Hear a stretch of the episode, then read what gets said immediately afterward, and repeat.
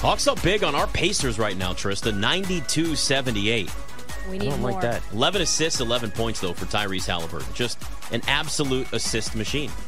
Game after game after game. He had I 20 actually, tonight. you know what? I feel like a coward for not actually jacking his assists up in that, that parlay I have. Everything's about, well, I don't, nope, not going to say it out loud. Don't we don't want any mush. jinxes. I almost mushed myself. Can't do but that. I am upset that I didn't go like 15 plus assists at this point. I get you. I, I hear you, dude. He's he's been so good this year. I I mean, just you know what I like seeing? I like seeing playmaking point guards in the NBA. Don't have enough of them, and there he is again. Oh, never mind, just got picked off. Just kidding. Uh, you also got the uh, Magic up 104-86 on the Raptors, and uh, Cavs right now up 75-63, 7:56 to go in the third over the Sixers in the IST in-season tournament.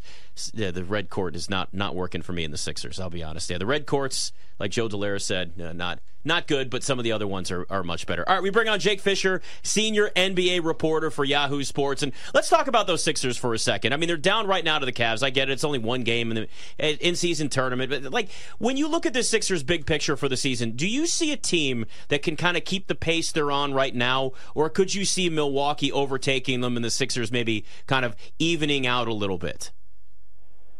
It does seem like Philly's kind of cemented themselves in that Milwaukee Boston tier that it seems most pundits and people around the league kind of had the Eastern Conference hierarchy. But I, I do think Philly and people around the Sixers are, are under the impression that they need to figure this new roster out in the post James Harden trade where Kelly Oubre should come back from his curious injury situation and they have all these picks now to figure out what this roster can do. But I think they know of those two of those of those three teams at the top that they're probably the most unfinished product in terms of, of roster building right now. You are the Daryl Morey whisperer.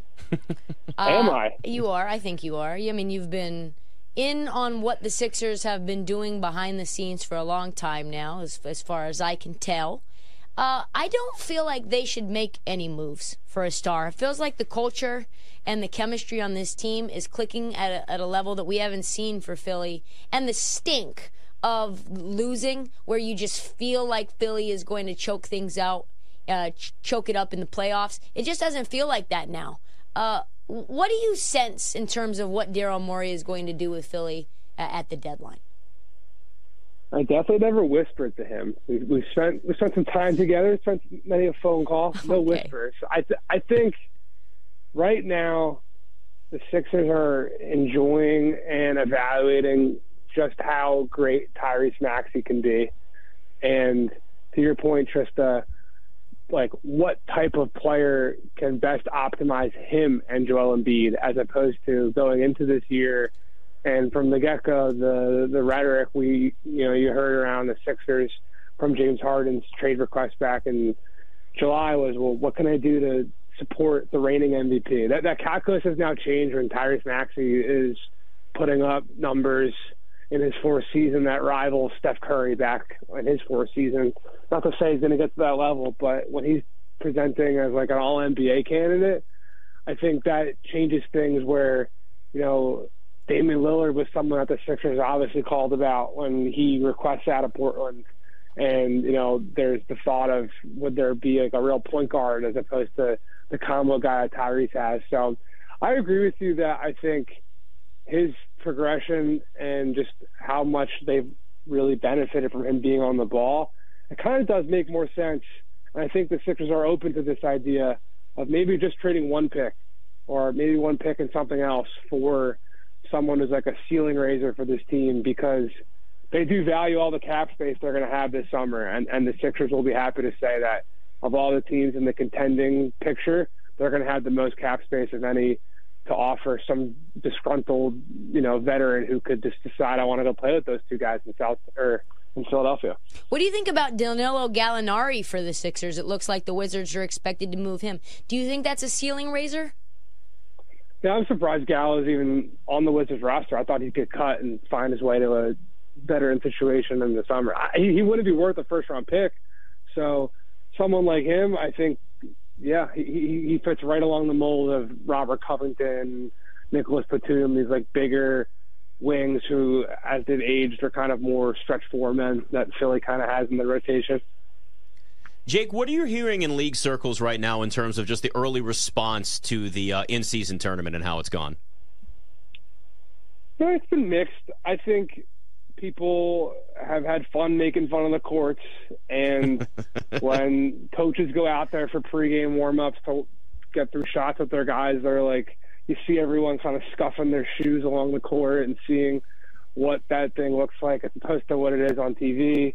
Um, I, I think with like the bracket and stuff, it's been obvious from like the reaction to, to bring it back to the Sixers and Embiid's like last second shot. I forget whatever game that was, but like the tiebreakers and the point differential and all this, I think is something that a lot of players and coaches just aren't really concerning themselves with because these are just regular season games. Like uh, until you get to the final Vegas stage, all these games are just double counting as an in-season tournament game and a regular season game. So the court is different. There's some jerseys that are different.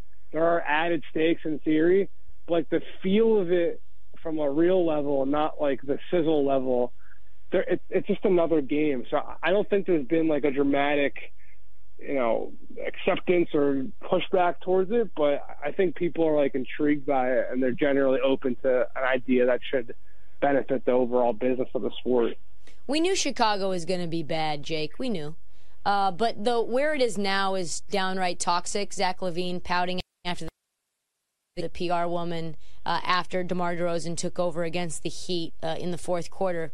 Like, where are we at on Zach LaVine? His camp is now putting out uh, some of the places that are his trade destinations that are preferred. Kings are now rumored to be in the mix. Like, what do you think happens there, and where the, where is Chicago at in terms of their roster, from what you're hearing?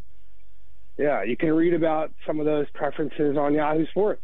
I think the market for LaVine is moving more slowly than the Bulls would like.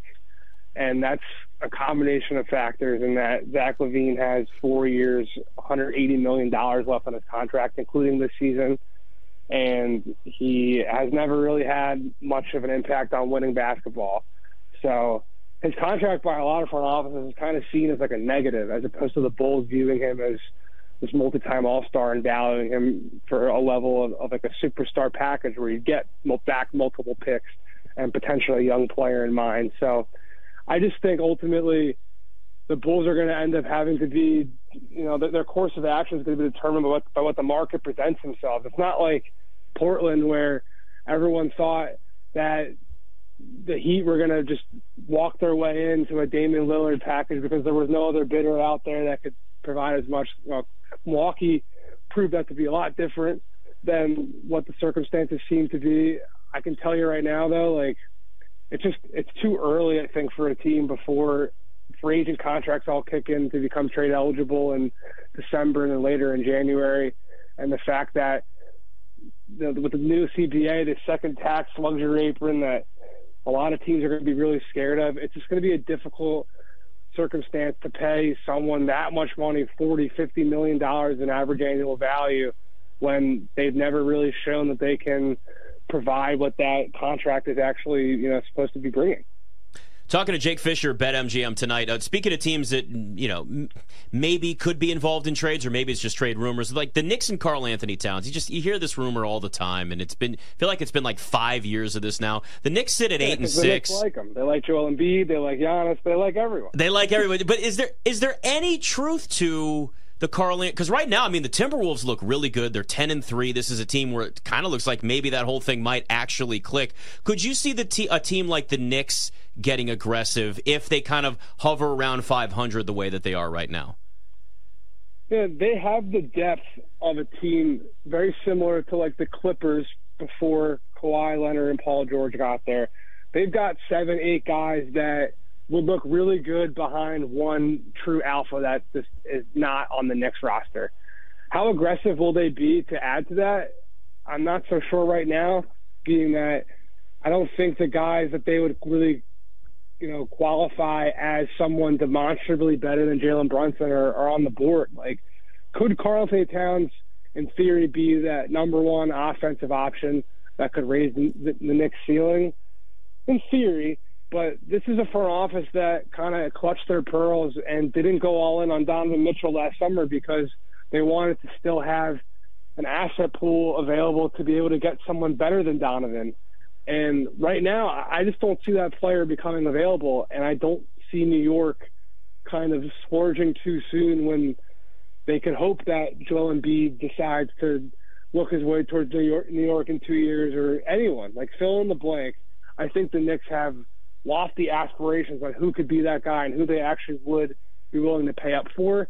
And until that type of player really becomes available, I don't think they're just going to like take a halfway measure to get a little bit better.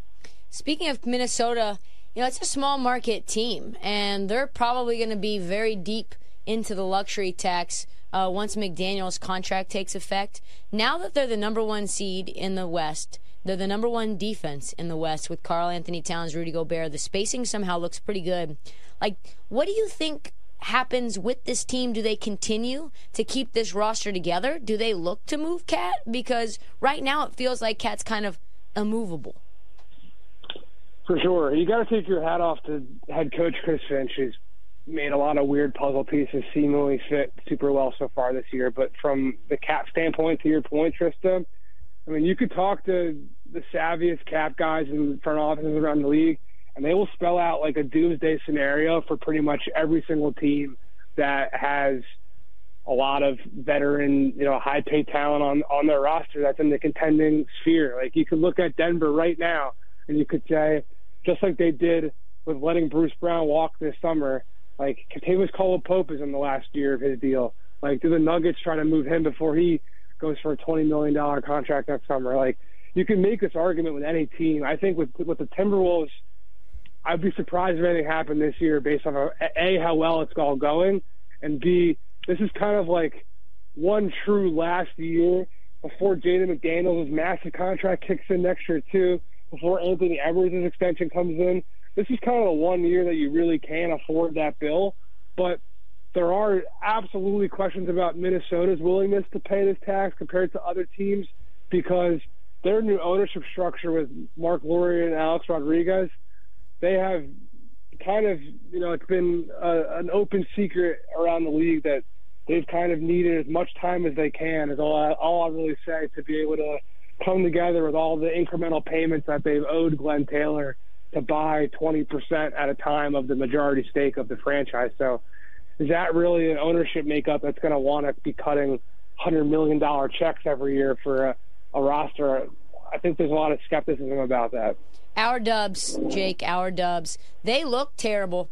Everyone outside of Steph has been straight buns. I saw on first take again, it was how do we get Steph some more help? Turns out those, these guys at one point were all stars, all NBA guys, but uh, apparently they're bums now. So what what do you think the Warriors do?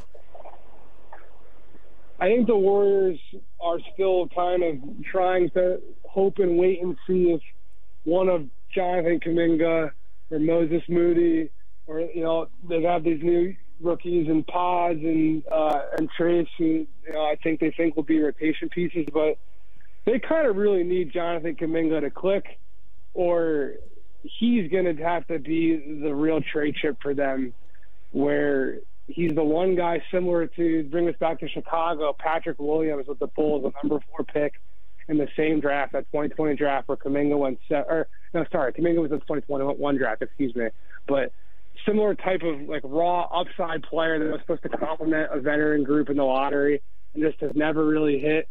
I think he's the player to look at where if he doesn't turn some corner, and he's playing much better this season. He's definitely up around 13 points per game, and he's like bringing a consistent type of presence. He's not like you just throw him out there and you have no idea what you're going to get out of him. But until he uh, emerges as like the bona fide sixth, seventh man, sixth man in this rotation, he is going to be just on a surface level. It's, it's pretty obvious without even you know making all the intel calls. He's the trade piece for them to try to dangle to see what they can get back. But outside of him, I, I don't really see a, a, real swing factor on this roster right now. To your point, it, it's not the deep, uh, like encouraging unit that, that Golden State has had in the past. Yeah, and just watching Steph Curry play at this high level for Sick. as long as he has, while everybody Sick. else just seems to be aging in the wrong way with the Warriors. Another testament to the, the career that he's had. Jake Fischer, Yahoo Sports. Appreciate the time, man. Thanks, guys. 26 points and 12 re- 12 assists now for Tyrese Halliburton. guy. And there's 5:18 to go in the third quarter. Good God, it's BetMGM tonight.